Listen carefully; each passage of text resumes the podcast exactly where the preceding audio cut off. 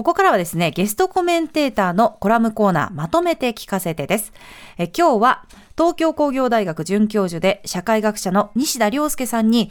放送行政改革に関心と対案をと題してお話を伺います。先ほども NHK のネット視聴に対して受信料をというニュースありましたけれども。そうですね、うん。あのー NHK だけじゃないんですね、今、その通信と放送の融合ということが改めて現実味を帯びてきていて、で僕もいくつか総務省のそのワーキングとか有識者有識者会議構成してきたんですけど、ものすごい改革が進んでるんですね、ただ世の中の関心ですね、これ、すごく薄い印象です。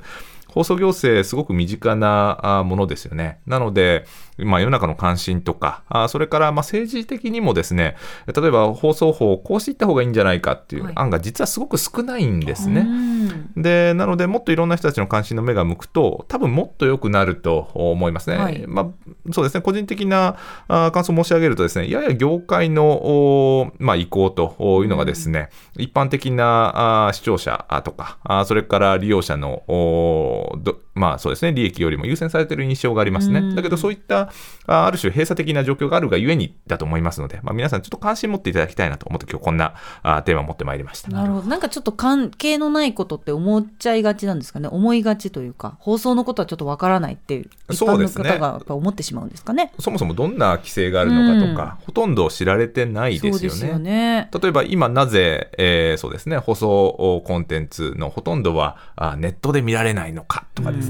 これ気になりますよね。ん。えーなぜなんでしょう？そうですね。まあこ、あの、そうですね。これ NHK と民法で事情は異なります。えで、そうですね。まあ、民法の場合はですね、まあ、いろんな業界の事情というほかないと思いますけど、NHK に関してはですね、実はネットでかなり見られるようになってきています。はいこの間、NHK は放送法と、まあ、あの民法もそうなんですけど、おそうですね、法律で規律されていて、えーまあ、ふた二つうネットで見る方法があって、はい一つがあー NHK プラスというアプリですね。こここはあー NHK のお地上波あの番組のほとんどをおですね、えー同時配信しています。ただし、えーこれをですね、えー利用するためにはあ受信契約というのが現状必要ですね。つまり、えー受信契約がないとお見られないということです。あと、それから、えー無料で、えー存在しているう理解増進情報というんですが、あーテキストお関係のニュースも出している。まあ、大体この2つに大別することができます。はい。で、今ですね、えー申し上げたように、受信契約がある場合において、えー同時配信見られるというふうになってるんですが、まあそうですね、えー全国で、えーまあその、お受信機器をお保有していない場合にもですね、えー NHK のおコンテンツ見られるようにした方がいいんじゃないかという声が上がってきてるんですね。はい。で、それに合わせて、えーその、おそうですね、えーネット活用業務というんですが、それを、おこれまでは放送の保管というふうに考えられていて、はい。えー任意業務と言われていたんですが、それを必須業務化していこうということが、あかなり具体的に、いいそうですね、えー改革の訴状に上がってきました。うーん、主軸になっていくかもしれないってことですか？そのネットの方が。そうですね、まあ、はっきりとしたことは申し上げられませんが、あーそのし視聴のお傾向というものを見てみると、お基本的に若い人ほどですね、えー放送をお平日見ている時間と、おそれからネットを利用している時間、それからあー動画を見ている時間、これ足し合わせたものが後者の方が、あー多くなってきているというう傾向はあります。すよね年々あのたいあの、そうですね、その傾向が強まっています。いや、伊藤さん、あの、若い子に聞くと、テレビ持ってませんとかも結構聞きません？多いですよね。ね。まあ、ですからあと視聴者リスナーの方もこういう番組が見たい聞きたいっていう意見はね放送局にもよく聞きますけどこういうメディアの使い方があったら便利とかこうんいうふうに活用してほしいなっていう意見をいただけるとそれがそうした放送に反映されるようになってくるかもしれませんし、まさし関心というところですよね。そうなんですよね。えーそうあってほしいとか、あーそうですね、ネットで例えばもっと見られた方がいいんじゃないかとか、いやいや、そうじゃないんだと、うん。おーいや、ネットにはいろんな情報もあるから、あー放送だけでいいんだと、ととかですね、まあ、そうしたさまざまな社会の声というのはもっとですね、えー上がってくると、まあそうですね、業界事情以外の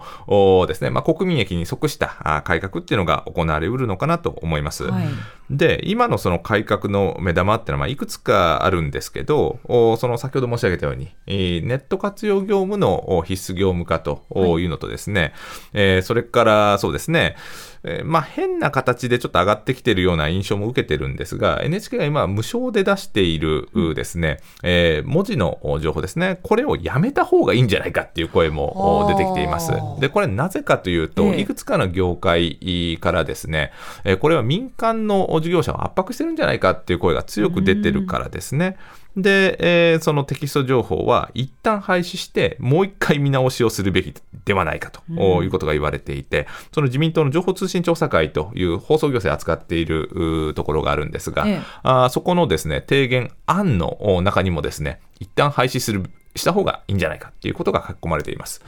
で、まあ、これもいろんな考え方あると思いますよね。はい、この声っていうのは利用者からの声なのか、あるいはそのなかなか苦しい状況にいる立場の事業者の声なのか。うん、これはもう明確に事業者の声ですね。事業者の声。はい。で、多くの国民、視聴者がどういうことを考えているかははっきり言えばよくわからないんですね。なので、まあ、いろんな考えをですね、えー、まあ、どこに出していくのかって大変難しいんですけど、関心の目を持ってですね、見ていただいて、まあ、ネットに書くとかですね、えー、まあ、総務省に寄せるのか、まあ、パブリックコメントかかってる場合にはですね、パブコメ出していくっていうやり方もあると思いま思いますけど、お上げていっていただくといいと思いますね。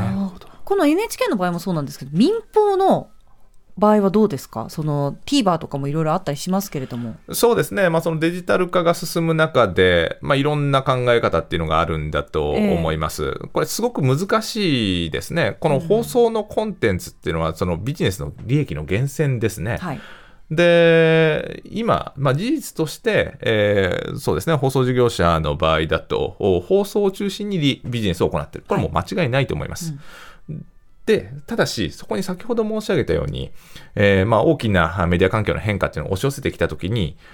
そうですね、ネットの世界に出ていく方が好ましいのか、いや、それともネットはネットで別に存在してる見なすのか、これはもう各事業者の判断に委ねられてるんじゃないかと思いますけどね。なんか、ね、どうお考えになりますか、どうですか？テレビ業界で働く、まあ、伊藤さんとかは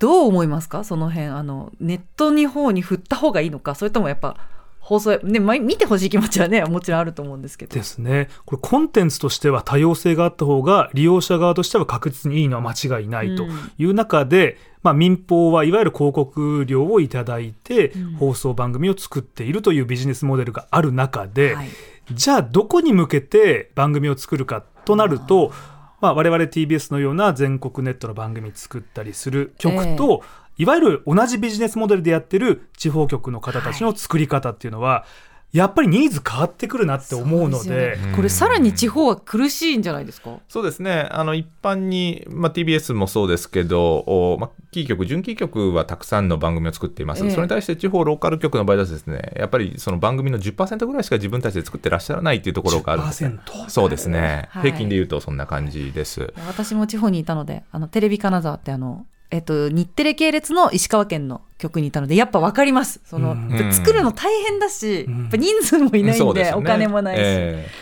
とっても難しいんですよね。で、もう一つ言えることは、あこの放送事業者の場合ですね、えー、放送法の規律を受けているので、さまざ、まな形で高い品質のコンテンツを出している可能性が高いんですね。正確性とかも含めてそうです。で、ね、で長年のノウハウもあります。で、そういったものがですね、ネットの時代でも、まあ、放送も含めて幅広く見られるようにするにはどうすればいいのか、これを考えていくということも大事だと思いますね。これ、良質なコンテンツだと思います。うん